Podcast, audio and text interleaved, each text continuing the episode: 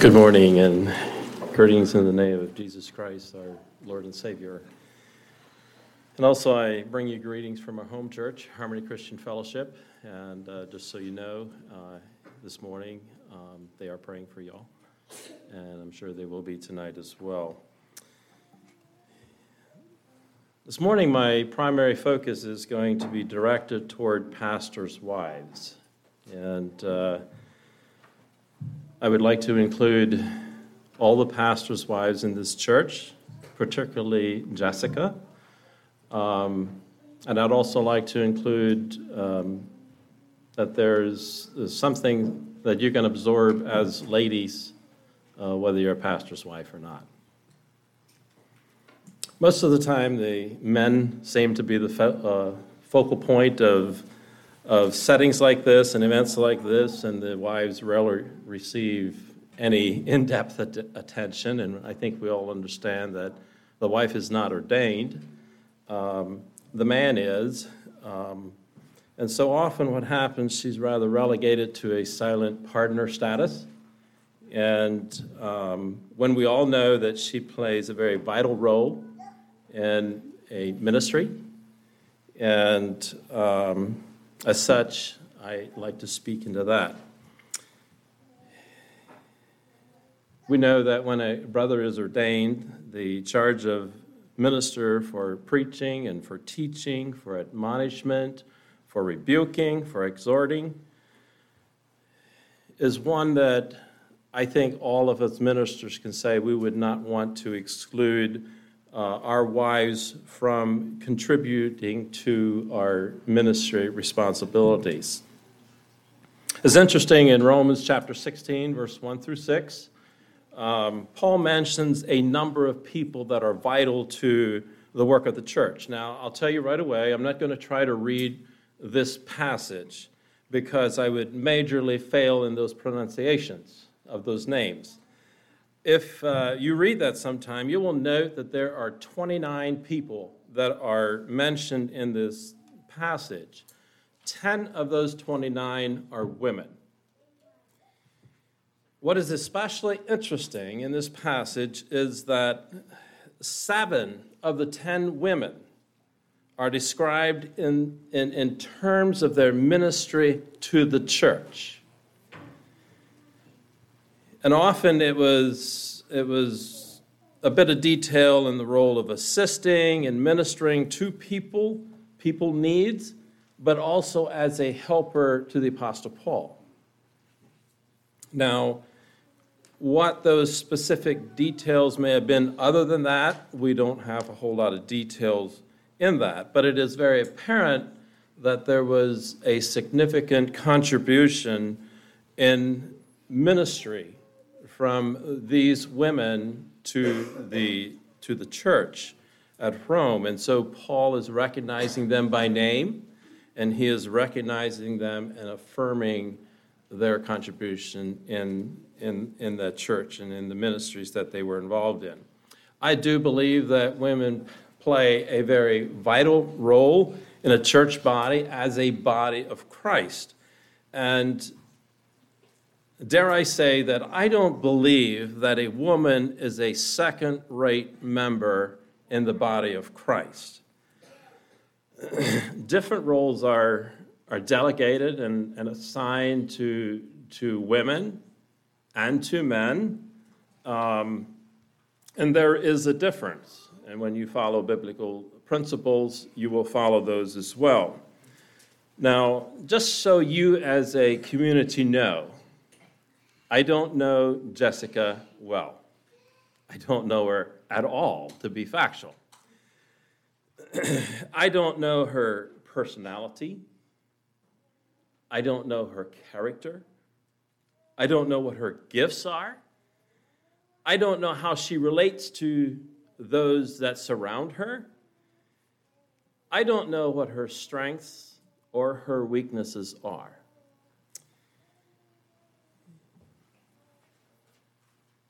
And for the rest of you ladies in, the, in this church, I could say practically the same thing as it relates to you.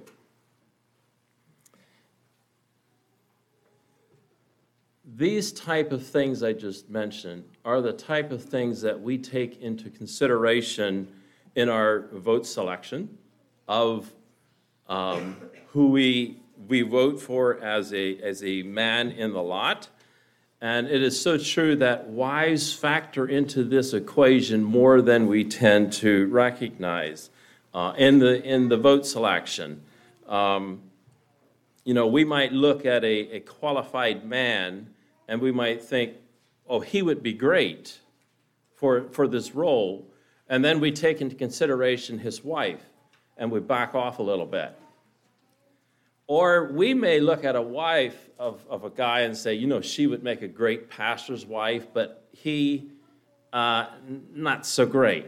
So that's the impact and, and the effect that you have when it comes to uh, lot selection.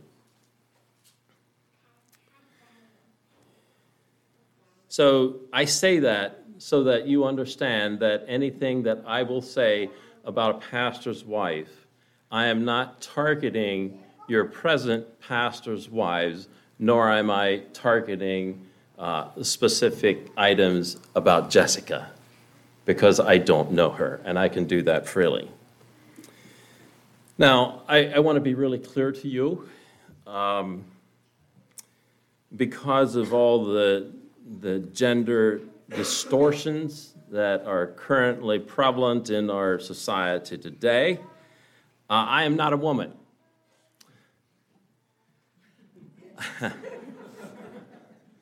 I don't think like a woman. I don't feel like a woman. My emotions aren't like a woman's.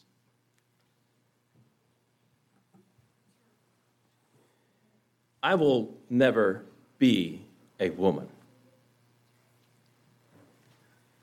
And so you might naturally wonder what are your qualifications to be speaking to women? and I don't have a good answer for you. I could tell you that, that uh, my wife would be better qualified to speak to you as a woman, uh, but I know that she would never consent to be a speaker this morning. And so you're rather stuck with me for the duration here. I'll give you a list of qualified qualifiers that I will lean on I have lived around women all my life. I had a mom. I have four sisters. And I have one wife. And I still feel underqualified to speak to women. Hmm. but I will give it my best shot. And then I'm okay for God to do the rest with whatever I say. And so this morning I've entitled my, my sermon, A Pastor's Helper. So the first thing I'd like to do is establish a, a biblical basis um, for that vital helper role for a pastor's wife. And understand this applies to all ladies as well. We're going to read Genesis chapter 2 verses 18 through 23 as a foundation for this portion. Genesis 2 18 through 23. And the Lord God said, It is not good that the man should be alone. I will make him an helpmeet for him. And out of the ground the Lord God formed every beast of the field and every fowl of the air, and brought them unto Adam to see what he would call them. And whatsoever Adam called every living creature, that was the name thereof. And Adam gave names to all cattle, and to the fowls of the air, and to every beast of the field. But for Adam, there was not found an helpmeet for him. And the Lord God caused a deep sleep to fall upon Adam, and he slept. And he took one of his ribs and closed up the flesh instead thereof. And the rib which the Lord God had given had taken from man, made he a woman and brought her unto the man. And Adam said, This is now bone of my bones and flesh of my flesh. She shall be called woman because she was taken out of man. I can picture God creating man, creating Adam, and he steps back for a bit of observation and he says, Hmm, it's not good that man should be alone. You know, it wasn't at this point that God was correcting a creation mistake, but simply that God wasn't done creating yet. God doesn't make mistakes. Never. We men, we tend to think at this point, you know, leave good enough alone.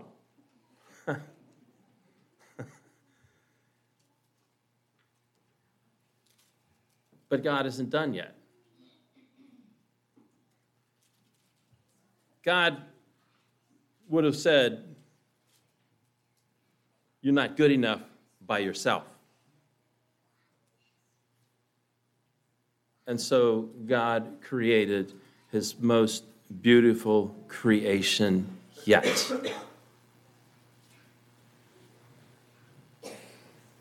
Now, you will note that the woman was the last thing that God created. And I'm sorry for saying thing. the last part of his creation that he created.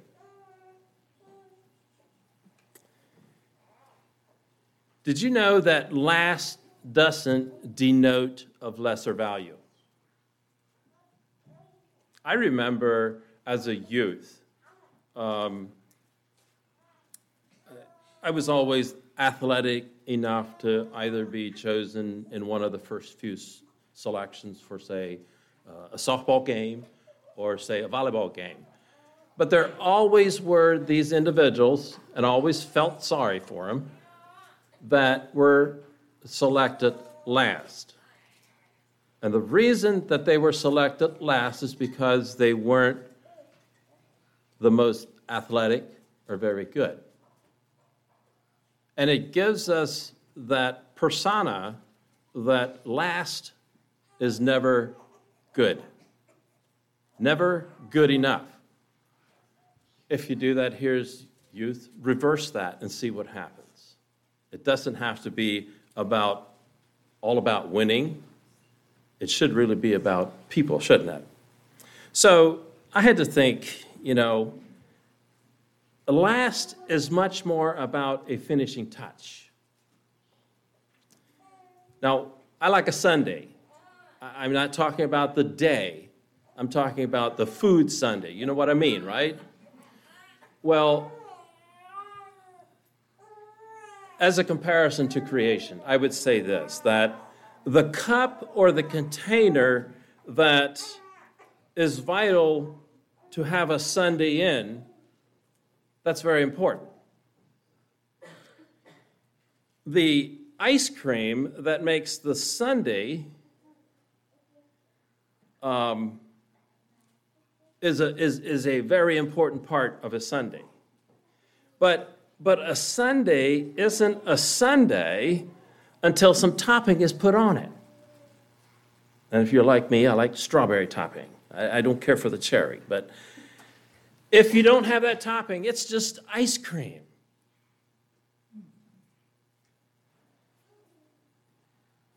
On our travels here Thursday afternoon, like I said, we got into this horrific traffic jam on 66. And it wasn't very long until uh, this ratty little pickup uh, pulled in front of us.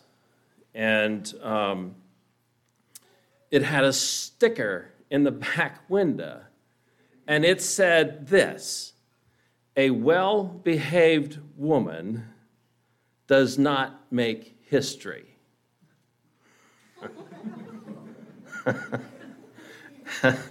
we, my wife and I, we got a, a bit of chuckle out of that. Um, but then I didn't say anything to her because I, I, wanted her left with that impression. but, but I'll tell her now. I, I thought about that statement and I realized how wrong it was.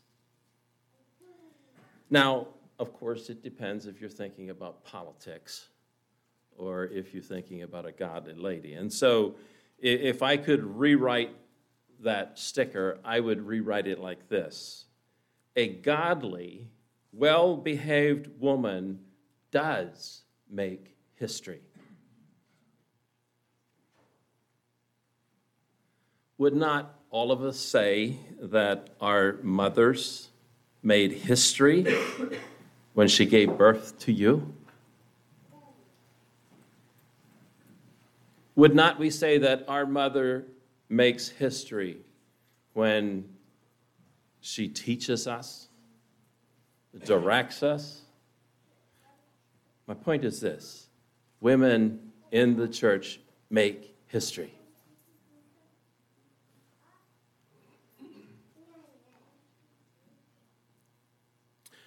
One of the reasons that it is not good for man to be alone is because one single man on the planet of the earth or a planet of all men does not accurately reflect who God is.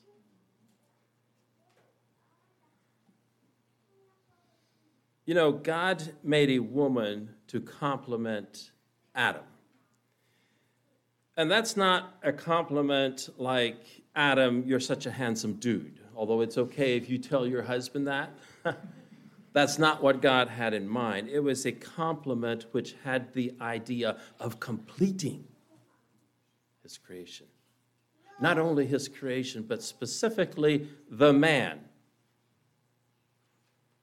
And sometimes we as men, we kind of react to um, how do I say this? Um, the wife's attempt to maybe mold us and make us a little different type of guy, you know what I mean? um, can I say that's okay for her to do that?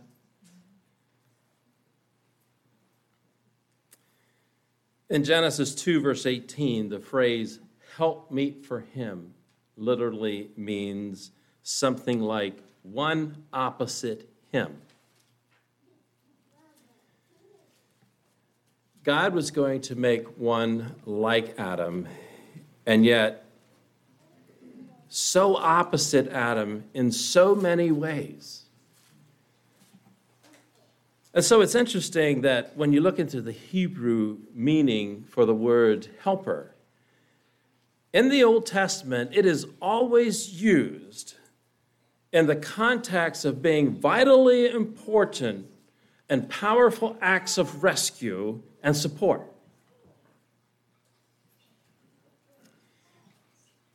Mostly, in the Old Testament, it is depicted of, of God helping human beings.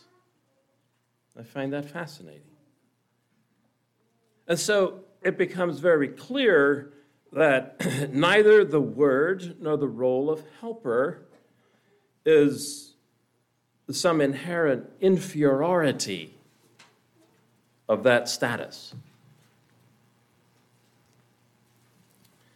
It simply means this that a helper plays a, a vital, important, supporting role rather than bearing the primary responsibility of a role.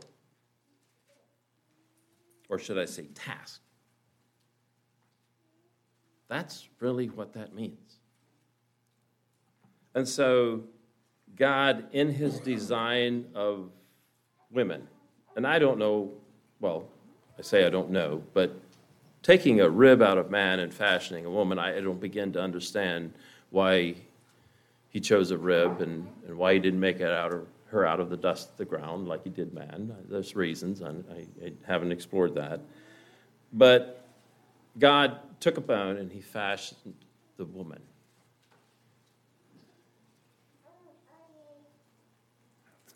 And so, in God's design, woman was neither inferior nor superior to man.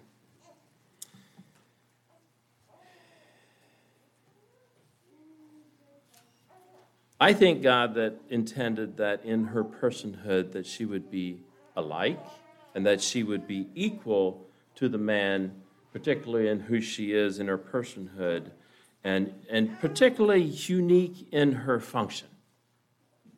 And sometimes we go through life and it takes a while to discover what that function would be. I ask you men this Could you imagine what it would be like if the women would be a duplicate of the man in every way?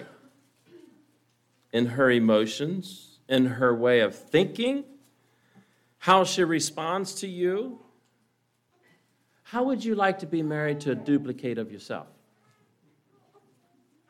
Hmm. I don't think so. You know, when God brought those of you who are married together, in that marriage, He knew that the man that you're sitting beside or the man that you're married to needed more completion.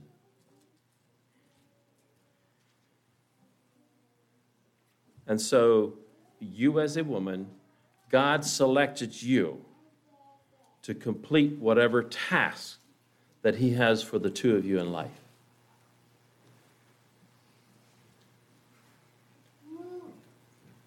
And Daniel and Jessica believe that today. And I say to you, as I say to the rest of you, God saw this moment before your marriage.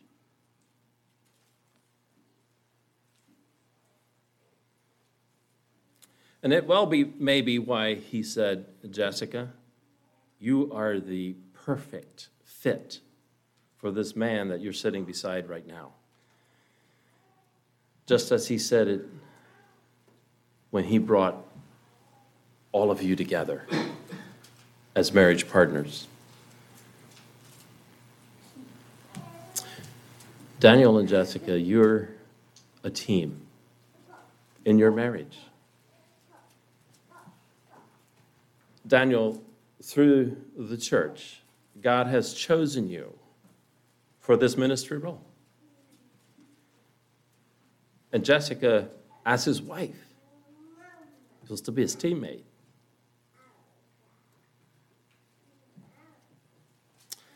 And with time, you'll discover what that means in a new dimension, apart from your marriage. As a, as a team, as a husband and wife team, you'll encounter all kinds of issues together. Some will be pleasant and some will not be so pleasant. And what you really need to remember, and I, I, I personally fail at this a lot of the time, is to be there for each other as a unit. Jessica, as a pastor's wife, you will be privy to situational details that will be stressful. And it is quite common for a pastor's wife to respond with, Spare me the details. I don't want to know them. Don't tell me the bad stuff. Hmm. while your husband Daniel is going to be able to need to talk about them to someone. And, and we, as husbands, we naturally will confide to our wife as our team member and as our teammate.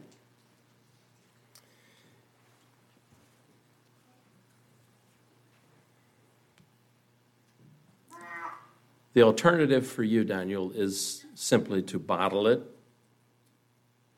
And you know what eventually happens when pressure reaches an explosion point? When we stuff things? Last night there was talk about setting off an Amish bomb. Do you know what that is? I don't know if they did it or if they will do it today. I've never seen that happen. But, you know, you take a liter bottle, and as I understood them to say, is you put tinfoil in it, shred it, it's shredded, and and you pour, what was it? Woke? Works. Works. Toilet bowl cleaner of all things, okay? And you know the reaction, the chemical reaction that happens, and it just stretches and stretches and stretches until there's a, a combustible point. Don't do that in your ministry. And so, having said that, I do recognize this that every pastor's wife has a different tolerance level for what she can handle. And you will discover, if you're a pastor's wife, what those limits are. And I would say this to Daniel and Jessica that it is okay to set information limits based on what you can tolerate. Just remember, Jessica, that if your pastor husband can't share the hard things with you as his most important confidant, what is he supposed to do with it?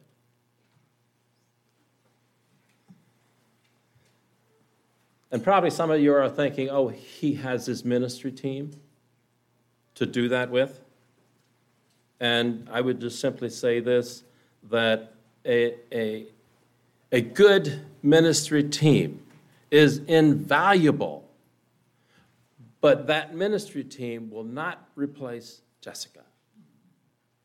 And Jessica will not replace that ministry team. You'll figure that out.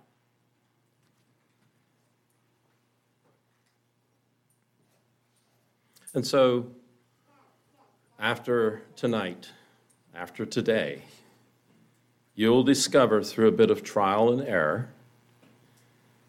a bit of adjustment and readjustment, what each other's tolerance levels are going to be, and it's important that you respect those tolerance levels.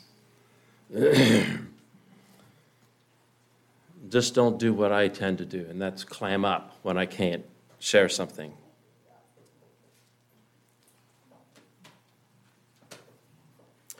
as his helper, his teammate,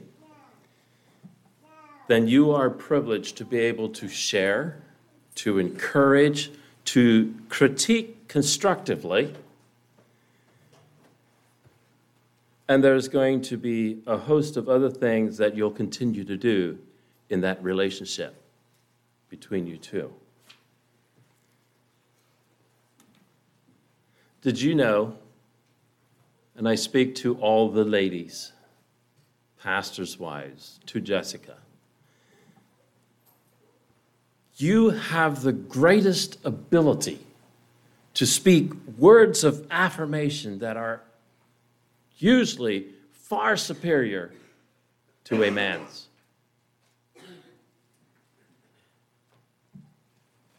It's so often that you ladies have a different perspective of something complex and, and it widens our, our male perspective. It, it gives us a bigger picture, it gives us a more complete picture.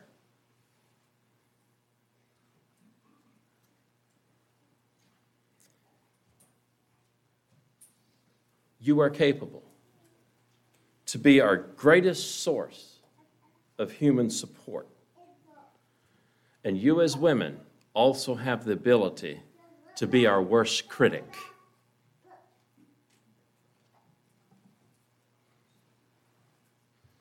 I, as a preacher, have often stated that my wife's opinion is more important than anybody else's opinion.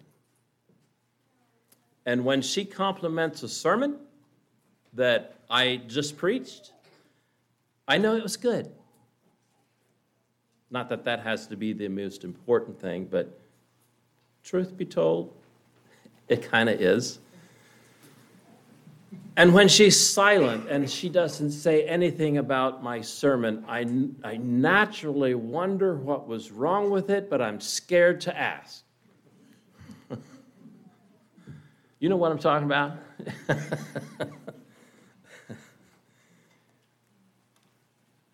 Our son Kedrick, uh, who is a minister, three years some now,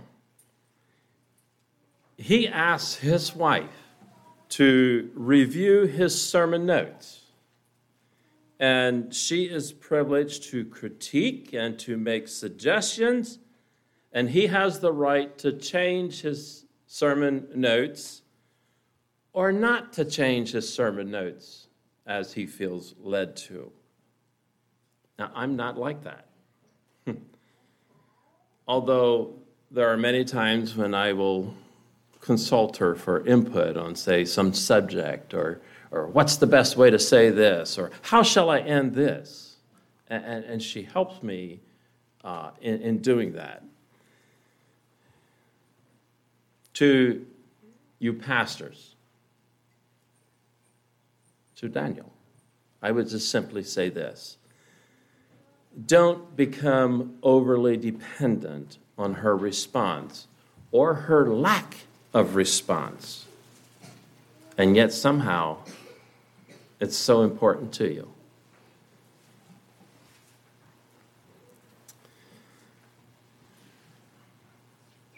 It is hard for me to detail the impact that a pastor's wife has in her husband's responsibility and ministry role. But if I were to take a poll this morning of the pastors here, I'm convinced that all of us would attest to this particular fact.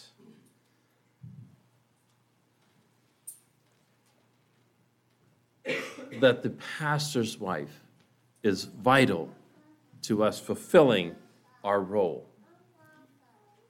And it's the pastor's wife that will either contribute to either her husband's ministry success or her husband's ministry failures. Now, let me do a bit of clarifying here. I'm not saying that to place, to place blame on the pastor's wife for mistakes that he made for his failures, but it is simply to, to highlight the impact that you, as a pastor's wife, wields in that relationship with your husband. And so, as a pastor's wife, one very vital, important role is to be his helper, teammate. As a teammate, you will stand by him through thick and thin. Now, you're supposed to do that in your marriage.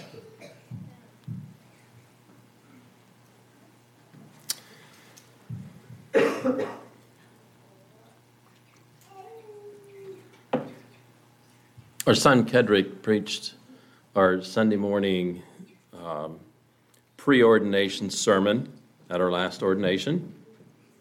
And um, he put a questionnaire out to our seasoned pastors' wives of our church prior to, in his preparation for this sermon.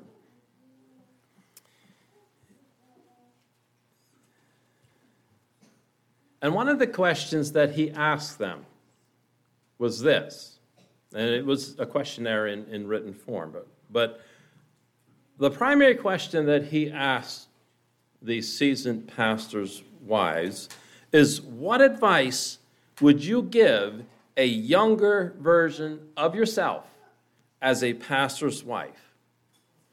And I have a few of the responses that he got from our pastors' wives at home.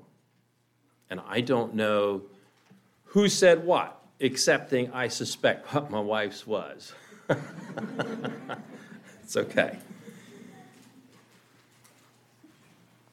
And I want you to remember these come from experienced pastors' wives. Number one, it's okay, Jessica, as Daniel's helper, to ask for time to adjust. And to all the church ladies here who are members here, I would say this allow the wife of the ordained time to adapt and adjust.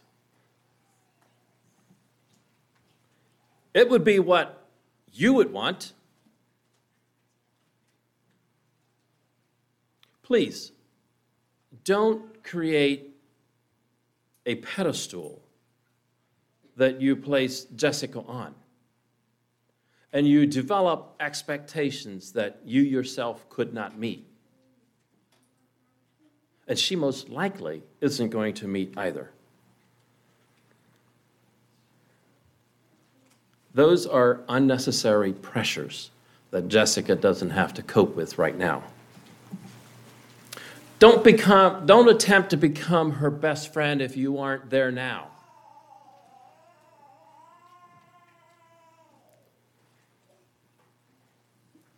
And don't do that particularly because she now will be a pastor's wife.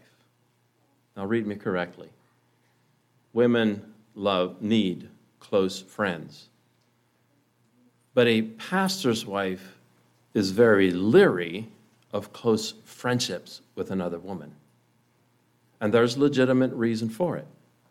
That doesn't say that it should not happen. My wife has a very close friend in our church who's not a pastor's wife, and I love it. It takes pressure off of me, doesn't it? it's important. But the motive, just be aware of what your motive may be in that. That doesn't mean you don't reach out to her, you encourage her, but I'm talking about a whole other level of friendship where there is trust in a relationship best friends happen over time and after trust has been built. So, to Jessica, I would say this discover how to reject the people pressures that you'll face and still be sensitive to God's movement in your life. The second one, the second response that is worthy of note is be more sensitive to others who are struggling with issues. Now, we all know that a woman is more gifted to be more sensitive than men. We can learn more sensitivity, but just naturally, when God created woman, somewhere out of that bone, he pulled more sensitivity for that woman.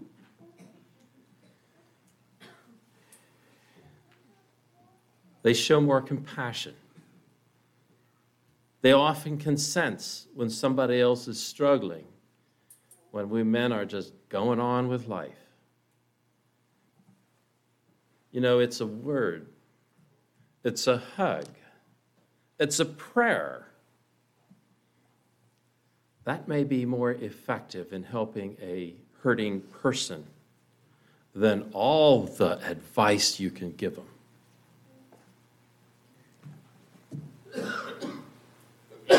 You will be told, Jessica, confidential things that you can't share with anybody else.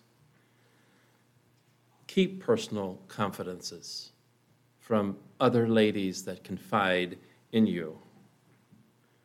It is how trust is built, and it is how close relationships develop and grow. Thirdly, avail yourself to the experience of older pastors' wives.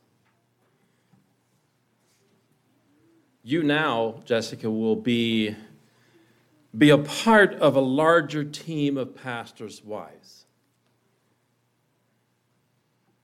And in that will be invaluable experiences that you can tap into. And it is so good to see when pastors' wives on a team coalesce into a, a relationship that is close, where they can share. It's a cohesive team unit on the pastor's wife side. And do that without all the relational drama that ladies tend to bring with them. And so, to the ministers' wives, I would say this avoid minister wives' cliques.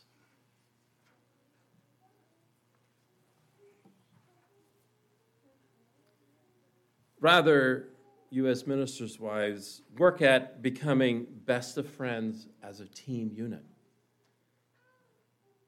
And as a pastor's wife, I'll tell you this trust me, you will need that close friendship and that close relationship. And so, experience is invaluable to tap into, but I would tell you in a heartbeat that nothing is as good as personal experience. Fourthly, pray for your husband.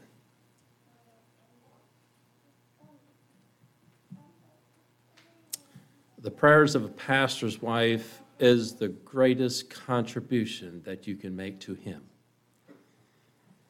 you know, it's during sermon prep, it's during preaching, it's during church work, or what seems like a million other things that they do. When we know that our wife is praying for us, I think it's crucial to warding off satanic attacks And believe me, as a pastor, we get a double portion of those attacks.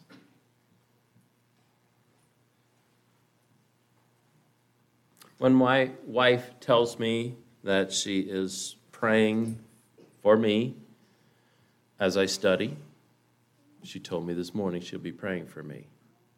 It's probably why I can be as calm as I feel. I know that she's praying when she says she's going to pray. And it's not something that she will say because it sounds good, but it's something that she says because she means it.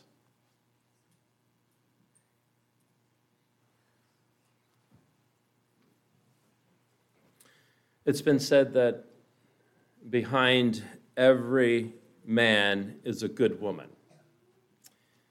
And a more accurate description of that would simply be this Beside every man is a good woman. Daniel, I believe you have a good woman. Treasure that.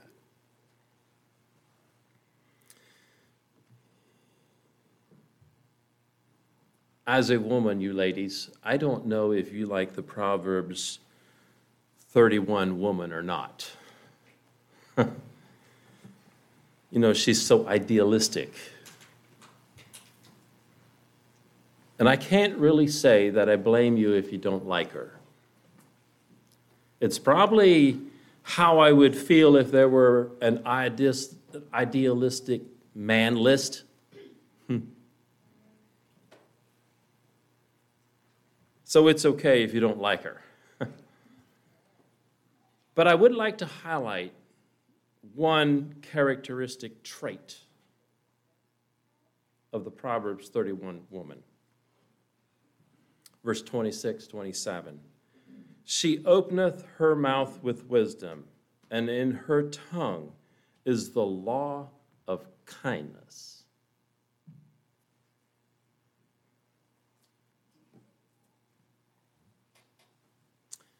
Don't expect to become that woman overnight.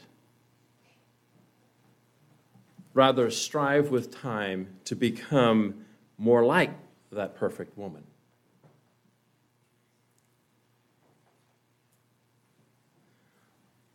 In and of ourselves, we will never be perfect as people, whether you're a woman or a man. But it's a lifelong task to attempt to become more like Christ.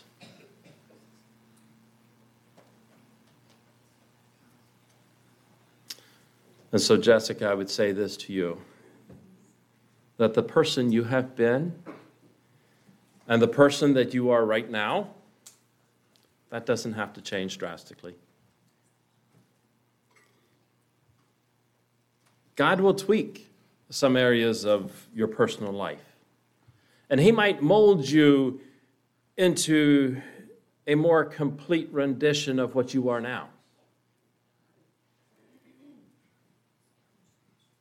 And the purpose of that is to make you more like Christ. And I would say to all of us, whether you're a man or woman, He does that anyway to us, doesn't He?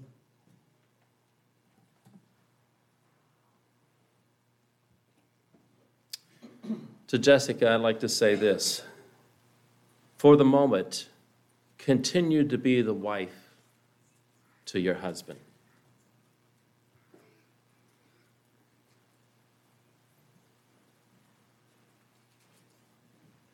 Along with that supportive role that you will then play as a pastor's wife. And I don't know Jessica, as a woman, you might feel a bit overwhelmed right now. And, and you might wonder if life is ever going to be normal again. I, I, I like to say this yes, there will be normality that will come back and, and, and be normal, but in a sense, it will be different. But that different can become normal for you.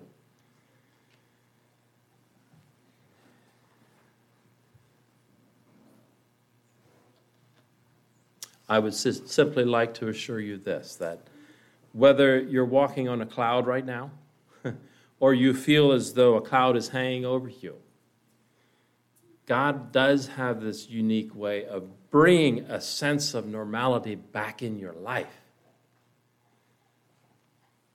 Even when there's lots of change. And talking last night, I know you're facing lots of change. God is going to be there for the two of you in that.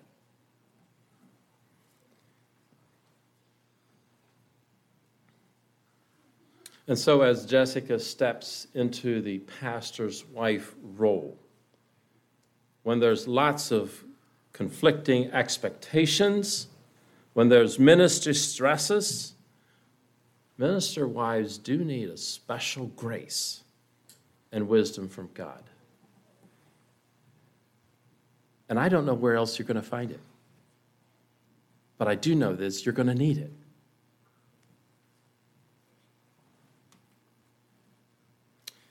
Every man on the face of this earth needs someone who believes in him, who isn't trying to change him or fix him, who likes him just the way he is now. And I wonder, Jessica, would you be willing to continue being that wife to your husband, Daniel? Ephesians 2, verse 10, and this is in the new, um, the NLT translation. For we are God's masterpiece. He has created us anew in Christ Jesus, so we can do the things that He has planned for us long ago. Join me in prayer. So thankful, God, that we can turn to you and rely on you in, in so many ways. And at a moment like this, I just want to pray your blessing upon Daniel and Jessica um, as they start a, a new chapter in their life. And I pray that God, you would be there for the both of them. I pray you would be here with this church as we conclude this evening. I just pray that it would be a good thing, something that promotes growth and harmony among them. We pray your blessing in Christ's name. Amen. I'll turn the time over to Nate.